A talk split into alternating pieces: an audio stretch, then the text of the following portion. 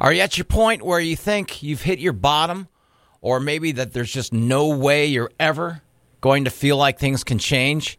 I was like that. I really was. And I want you to know my name is Bromo, by the way. I want you to know that there is a way out. Please join us for my podcasts. Hey, all right. It's Bromo here. It's my second uh, segment of There Is a Way Out. Second time around. I'll repeat what I said yesterday. There is a way out. I did this about five years ago for a different company, and I had to start all over because now I'm with a company called Townsquare Media, which is gracious enough to let me do my podcast again. So I have to retell my whole story. if you've heard my story before, uh, I'm. I hope you'll bear with me and listen to it again. I am not an expert. I'm not a doctor. There is a way out is designed for anybody who feels they may uh, have a problem with addiction with drinking. That is uh, purely my addiction was drinking. But my feeling addiction goes with drinking, drugs, anything that you feel your life is being torn apart. And uh, also, I do this for anyone who, like I said, feels like they might be on the edge Maybe they have a friend or a family member that uh, they feel may be in trouble. So I uh, would love it if somebody listens to my story, and then later on I'll have guests and things like that, where uh, we will talk about ways that there is a way out. Does that make sense? Yesterday, I actually mentioned a lot about my childhood growing up. I was the kid in high school that nobody knew. You know what I mean? Like at the end of the year when yearbooks are being floated around to sign, and the blonde in front of me would turn around and say, Are you new here? Nope, I've been sitting behind you all. Okay, could you pass this to uh, Betty Charming behind you? Sure, here you go.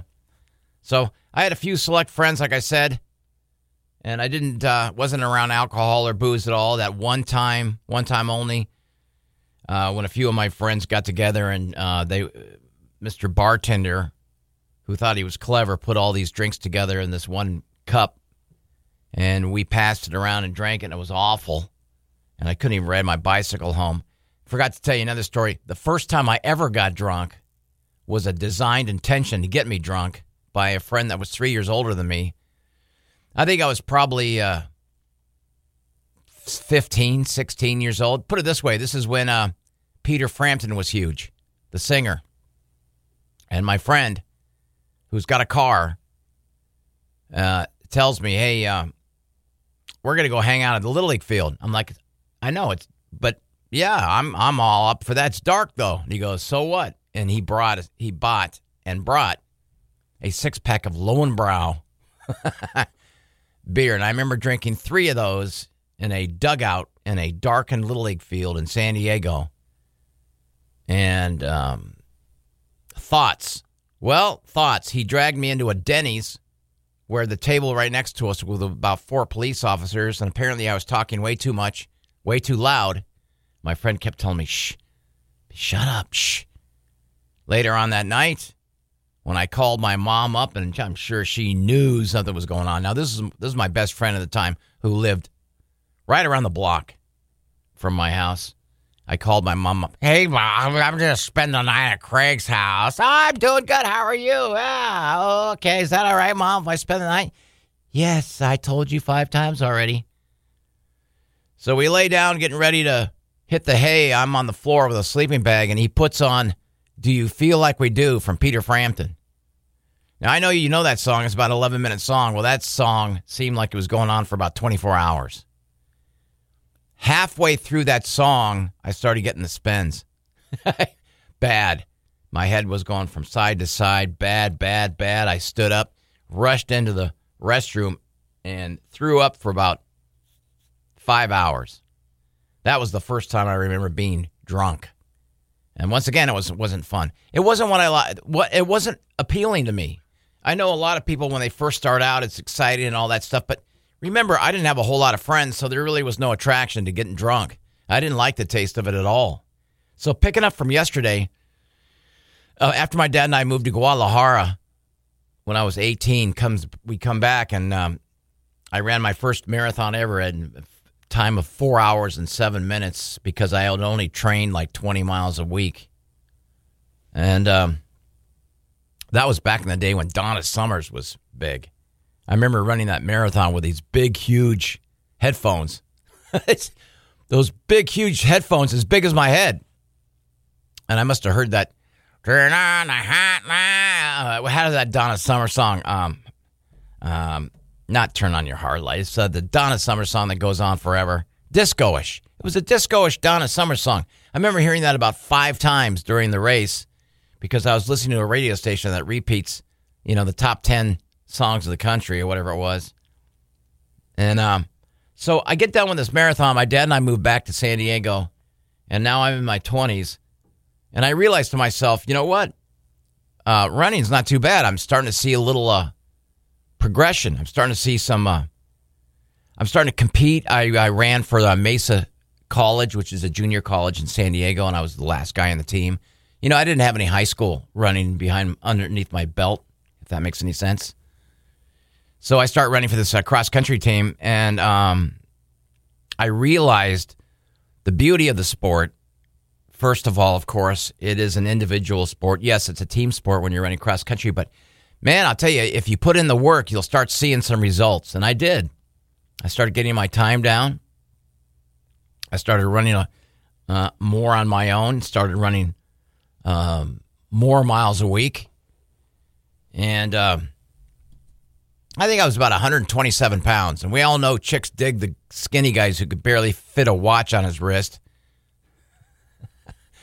so uh, my times are getting better. And uh, still, I'm not drinking at all. My dad and my sister would go out and they'd have pizza and things like that, and she'd have wine or whatever, and he would have his beers. You know, my dad was a school principal, and I know that was a lot of pressure. You know, I guess when you deal with kids all day long and then you come home to a dopey kid like me. I remember seeing several times my dad would come home and uh, he had way too much. Yeah, I just see him come in and slop down on the couch uh, I don't remember seeing a tremendous amount of alcohol in the refrigerator, but it was there. And there was a point where I was starting to worry about my dad, thinking that maybe, um, not thinking that he had a problem, but maybe um, he's doing this every single night, coming home later and later and later. He's a school principal and he goes to work the next day. But once again, I didn't give it much thought. So I'm running um, my second year in cross country. I, I took a year off in between that and I come back and I'm number one guy in the team, and I'm pretty happy, you know. And I have uh, now progressed to running marathons, which is where I'm running at least 100 miles a week, and I've run Boston a couple times, and so my marathon times are getting better and better and better, and I'm getting skinnier and skinnier and skinnier. And uh, I got my mom running into it, and then she started really enjoying it. She ran 14, 15, I think, marathons in her lifetime, including New York City three times. Like I said, I ran Boston three times and I ran New York once. In the span of running, uh, you know, here's how I found out really later on when I thought about it how I'm an addictive person. Man, I kept track of everything. I had a diary. I think it was Jim Fixx or whatever the guy's name is. There was a picture of a foot on a diary. I had that. I kept track of the weather, uh, what kind of shoes I wore, what time I I ran. Uh, I I took uh, my pulse pulse rate when I woke up in the morning. I kept I logged that. I logged how long it would take me to run ten miles, and then I would run. All, I log all the information from my races. I was addictive. I'll tell you what. If there's one day where, um, you know, I had a shin that was bothering me, and my mind kept telling me you should take the day off, and the other part of my mind says don't. You can't take a day off. You'll lose all that training. I was pretty much addicted to running. I had the lifestyle now because I started working in a restaurant called the Chart House, which is, was an awesome place, a steak and seafood place. And so uh, I would bring my running gear into the restaurant and uh, go out and run 20 miles and come back and then work a busy Sunday. Um, and I would I was doing that for quite a while. And again, I was not around alcohol. I saw it, but I didn't didn't have that taste for it until I got hurt. And when I got hurt, I'm talking about I had a sciatic nerve that went down my back into my right leg. And it happened after I ran in a relay race where there was five of us. We ran from Tecate to Ensenada, I think it was.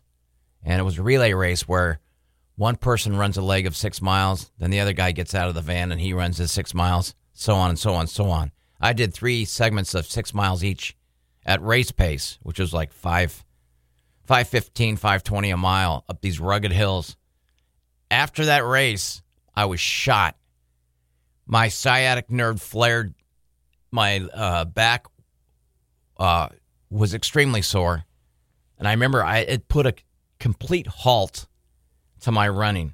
And thinking way back when, maybe I tried to run again and I still couldn't get that that uh, my gait down because my right leg was in such pain. And I saw all these specialists and this and that. Oh, you need an orthotic in your foot, in your shoe. Tried that. Because for those of you who have run before, you know when you pronate, there are different styles. I pronate. But nothing solved the sciatic nerve. Another reason I never stretched because I hated stretching. Boring as you know what. So I just go out and run. But uh, that stayed with me and I stopped running. And when I stopped running, I needed an outlet. And this is me trying to be theorizing everything. I needed an outlet, you know, for my energy, for my addic- addictive personality.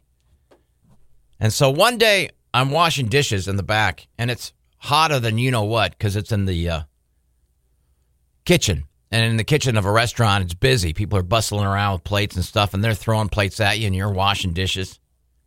And I remember to this day, don't know her name, I'll just call her Barbie. Barbie was a blonde cocktail waitress who came in with a clear green glass and said, This is from the bartender. And I remember looking at it, and it looked refreshing, but at that point I didn't care because I was just mainly smiling and trying to act cool and uh, handsome, which I was not. I said, Thank you there, Barbie. Awesome. And it was the best couple of gulps of a drink I've ever had. And it was ice cold beer. And something rang a bell in my head. Man, ice, this is good. I gulped that beer down in about 1.5 seconds. And I remember after that, we, when we were done with the restaurant, restaurant people are unique. A lot of restaurants get together afterwards. When you work in a restaurant, you bond with other people. You become friends. I still have great friends from the restaurant today, some of my best friends. Some of us would go over to someone's house afterwards, and this is late because you'd get done cleaning up from the restaurant, get out of there at midnight. You go over to someone's house, watching some stupid movie, eating Mexican food, and drinking beer. And that's the habit I got into for a while. Started getting home around 2:30 or 3 in the morning sleeping in like a slob, waking up, going to get uh, two tacos from Jack in a Box for 99 cents, go back to work, do the same thing all over again. The parties were like that weren't really parties. They were just a bunch of us slobs from the from the uh, restaurant getting together and just burning off energy after a hard hard night of work. And um, yeah, sure, I would leave someone's house after three or four beers. Didn't even think about it. Um, and I was doing that on, on a, uh, you know, five to six day habit. Um, at this point, my dad in the other room, and I, I forget how old I was, mid mid twenties, late twenties. My dad in the other room yells out, "Bromo!" And my dad had a booming radio voice, Bromo. And I go, what? And I, I, he goes, come in here. And I come walking in and he starts reading me an ad about American Dream Broadcasting School. It was in Ocean Beach, which of course is by the water in San Diego. And I said, What? I want you to give this number a call. I want you to, you have a great voice. No, I don't. My dad had the radio voice. You have a great voice. I want you to take this uh, radio broadcasting class and get yourself into radio. You'd be awesome. Well, he didn't really use awesome. I don't think anybody used that word awesome back then. So we call the number up. And I'm talking to the gal on the phone. Next thing I know, my dad has signed me up for class American Dream Broadcasting School in Ocean Beach. In the back of a tanning salon, the guy held it. he did. They had a divided wall. He was in the back next to the alleyway. He was the only, uh, he was the teacher, and he was a uh, week, he was a weekday evening guy at one of the radio stations. And I was the guy's only student in the daytime because remember, this guy just started the school up. And we would go in and he would hand me a used radio book, you know, from a college that he bought probably for five cents, a bulk of those used school broadcasting books. All right, let's go through uh, chapter one. I'll tell you what, let take your book. I'm assuming you went over chapter one. Yeah. Let's go walk along the beach and we'll talk about what was in chapter one. And there we go. We're going to walk along the beach. So, what do you think about? Oh, look at that blonde over there. Damn. And of course, uh, that was our class. We would walk along the beach, and then I would wind up buying him breakfast, go back to the little studio in back of the tanning salon, and finish up. At the end of six weeks, they had me make an air check tape of myself, and I sent that out to radio stations around Southern California. Because, you know, at that point, I didn't want to really move. You have to commit yourself if you want to get into radio when you're starting out. If you want to move, you got to move. And I didn't want to really want to move, so I sent my tapes out to these tiny little cities, suburbs outside of San Diego. There's one one place called Brawley, which I believe was about 120 miles outside of San Diego. Brawley with a population of about 12 and three dogs. And I remember they wrote me back when they got the tape. They wrote me back, Dear Bromwell, thank you for your interest in uh, K Fan or whatever, or K Frog or K Brawley. Uh, we don't have any openings right now. They should have put in parentheses, we never will. Perhaps you'd be better off in a smaller market. and I remember thinking, smaller market than Brawley? I tried that for a while, uh, doing the radio thing and, you know, uh, sending my tapes out and getting discouraged still working at the restaurant, still having fun, still getting roll tacos and Mexican food and drinking beer, keeping that steady. And uh, I I didn't have a problem with booze. I was having a great time, and I was driving home a lot with one or two beers over the lemon. I'm sure. I'm sure. At this point, I was getting frustrated with my teacher because I wasn't landing a job anywhere. I now, when are you going to be on the radio and be a star? I don't know, Dad. They keep rejecting me.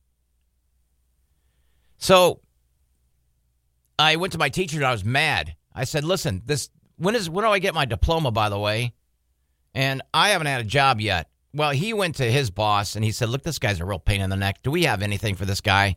Can we can we offer him up anything?" And yeah, they offered me something up. They offered me to be an intern, which is for free, for a morning show in San Diego, which I had never heard of. Because keep in mind now, I've got that radio, I got that uh, restaurant lifestyle where I'm staying up late and getting up late. So I don't know what's going on in radio. I don't know who's on the air on what station. So he lines me up. He lines me up this opportunity to be an intern for a morning show in San Diego, which at that time they were number one morning show. Uh, their name was Jeff and Jer. It was two two guys, and I'll never forget. Never forget going home and telling my dad I had an opportunity. I had an opportunity to go in and meet the boss to see if I can get this internship, which is for free, by the way. And my dad loaded me up with the goofiest looking clothes to wear. Oh, you gotta you gotta present yourself now. You gotta wear this tie that matches the socks, that matches the shoes. And I went in there looking like the biggest goofball on planet Earth. Because if you look at the normal morning radio guy or any really buddy on radio, they're not all dressed up. It's the salespeople and such that are. So I showed up, and the gal says to me, All right, just to let you know, this is not going to be the Jeff and Jer and Bromo show, all right? You're not to talk to them. You're not to blah, blah, blah, blah. You're going to sit in the back and blah, blah, blah, blah, and you're going to work with the producer, and you're not going to talk to the stars, Jeff and Jer, all right? All right. So I go home and I tell my dad I, I got the job. I'm supposed to be there. The job. Remember, I didn't get paid for nothing. Had to be there at 4:30 in the morning. And this is when I'm starting to go out with my one of my best friends, and we're starting to do that circuit where you go out and hit bars and stuff. And uh, I got to tell you, I got to tell you, when I started doing this waking up early stuff, it wasn't for me. I'll tell you what happens next segment on how when you start touring the bars late at night, you start double fisting your drinks. You're on the start of something that could be terrible. For me, that was my start. This is There Is a Way Out. I really appreciate you listening. Uh, once I get through my whole story, and I will, and I promise it won't be as long, I will have other people come on and we'll talk about their stories. We'll talk about what addiction means to them. There is a way out is designed for anybody who feels they may have a trouble. They may have trouble. And uh, there is a way out.